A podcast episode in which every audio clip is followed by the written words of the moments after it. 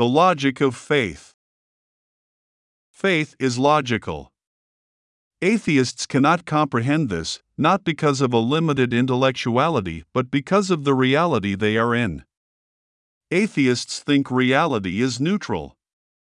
Secular reality is thought to be composed of matter out of which virtually anything can be made. One cannot be a fish and understand what it is like to live in a forest. If you think reality is physical, it is impossible to imagine what a logical reality is like. The most fundamental truth that can logically be arrived at is that truth exists. If truth exists, it is as an ideal. Truth is perfect and perfection or an illusion. There is no logical way to dispute the fact that truth exists, unless the idea that something perfect exists is discarded. If truth exists, there must be ideas and statements and beliefs that are not true. Just as there are statements that are true. The uncomfortable truth, or secularists, is that to even embrace this one truth is to enter the realm of metaphysics, a place that does not exist for atheists. The reality is that atheists cannot take the first step towards truth. Atheists cannot assume truth exists, despite not being able to claim it does not exist. To admit that truth exists does not seem a controversial topic. It is not that secularists do not think truth exists, it is that they are certain the line between truth and falsehood is in their hands. If we decide what the truth is, if truth is subjective, there is no truth. Truth as a relative concept is tantamount to claiming what is a lie is a truth. This is why there is a problem with the concept of synthetic truth. Synthetic statements are not true except in a contingent sense. Synthetic truths are statements that apply to a local condition, but they are not true in the analytical sense. A statement to be true cannot be a synthetic truth. All true statements are analytical statements. It might be more correct to say a synthetic statement is valid in a particular time and place. Either analytical statements exist or truth does not exist. However, secularists equate truth with synthetic credibility. The statement it is raining is credible or not. Joe Biden won the presidential election sounds credible or it does not. We can increase the credibility of a claim, but we cannot prove it. A credible synthetic statement cannot be established as a fact. The possibility of doubt cannot be removed. God exists is considered by atheists to be a synthetic statement with a low credibility score. Therefore, Christians are mocked for believing God exists. If we do not believe in leprechauns, Yeti, or Santa Claus, why believe God exists? But God exists is not a statement about physical reality. God exists is analytically true, not synthetically valid. God exists does not correlate with the experience of materialists. It is raining is a synthetic statement that can be given credibility through observation. But the truth of it is relative to the time and place of the observer. It is always raining somewhere at some time, and it is always not raining somewhere and at some time. Synthetic truths are observer dependent. Truth cannot be subjective. Truth cannot depend on observers or observation. The observer is not God and cannot define what is true. We might see it as raining and claim it is raining, but this is a truth for us, not for those in other regions. This is why synthetic statements are contingent rather than analytical. Claims that God does not exist or that no God claim is valid means God claims lack credibility. But the credibility of the claim is grounded in subjective considerations. In the place and time where he is at, the atheist observes nothing equitable with God's existence. These claims made by secularists cannot be validated objectively. No experiment or mathematics can verify his claims because they are not objectively factual. They are opinions. Atheists claim they do not have faith, therefore, they do not believe, they know. But if they were this certain about something, their faith would be absolute. Absolute faith is impossible in a relativistic system. It is not possible to trust our sense perception, which is why science has developed the principle of replicability to validate scientific observations. The scientific method is a process by which a particular cake of identical quality can be produced at will. If the cake does not come out like the picture, either you did not follow the recipe as instructed or the recipe itself is flawed. Even so, without mathematics, the claims of science are only contingently true. It is numbers that give precision to science, but quantities are not synthetic statements, numbers are metaphysical and analytical.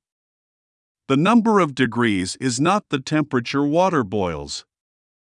It is an abstraction that coincides with the observable phenomenon of water boiling. The numbers are not the event.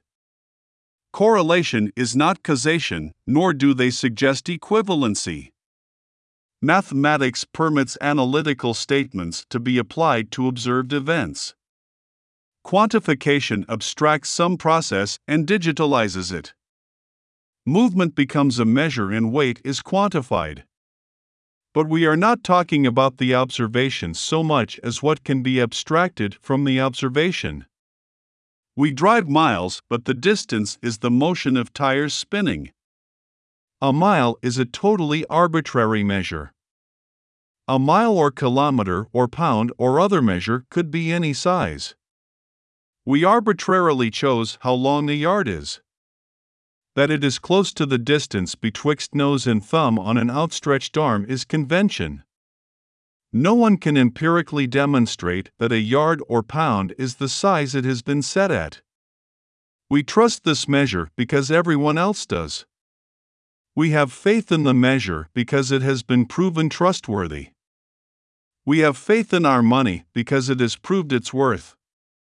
There is no evidence that money is what we think it is or has the value we believe it has, it is our faith in our money that gives it the value that it has.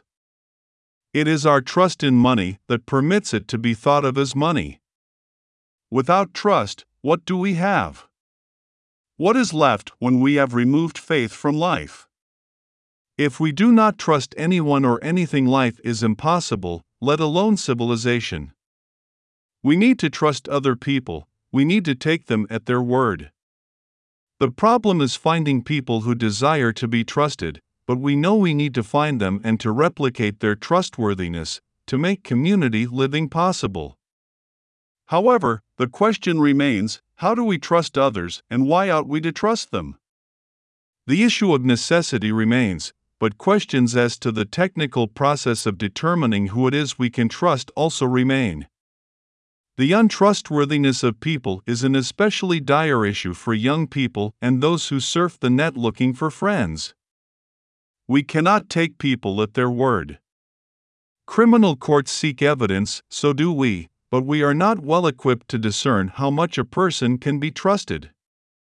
Those of us who have friends and family may ask them to rate a person we have just met.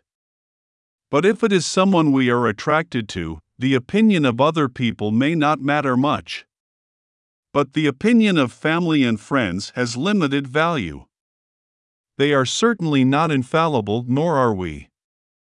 Our opinion on others is not something to rely on, otherwise, we would not need the opinion of others. If others could infallibly judge the character of others, we all could, and no one would not err in their estimation of the character of other people. But no one is that good a judge of character. We can look at the problem of mass shootings as a case in point. How accurate are we in estimating the probability a mass shooting event will be executed by someone in our circle of family and friends? the rate of prediction is close to zero. It is hypothesized that by banning guns we can stop mass shootings. This is thought to be logical but fails for several reasons. It is physical impossible to eliminate all guns and prohibitively expensive. From a mission's perspective, stopping mass shootings is not the objective. Stopping mass shootings attacks a symptom, not the disease. We need to target the source of crime to stop or at least systematically reduce crime. We cannot end crime by using government as a replacement for family and community. Taking away guns is akin to daddy taking away a child's cell phone. It stops a particular activity but does not do anything to address why the activity was chosen. To expect governments to deal with mental issues is to substitute the role of family and community with paid experts and the state. The state and family are not equivalent agents because they are not equally to be trusted. Children need someone he can trust. The child needs someone to model trustworthiness. This modeling must be done by his parents in a community of family and friends. It will not be provided by experts working for the state. Faith is logical because it is fundamental. If the child does not have someone they can trust, they cannot learn how to be trustworthy. Without faith, we have nothing. If the child has no faith in the future and no one he or she can trust, what does he have to live for? The absence of faith is hate. The lower the faith, the greater the hate. The more betrayed the child, the greater the loss of trust, and the more persistent this modeling, the stronger will grow the hate.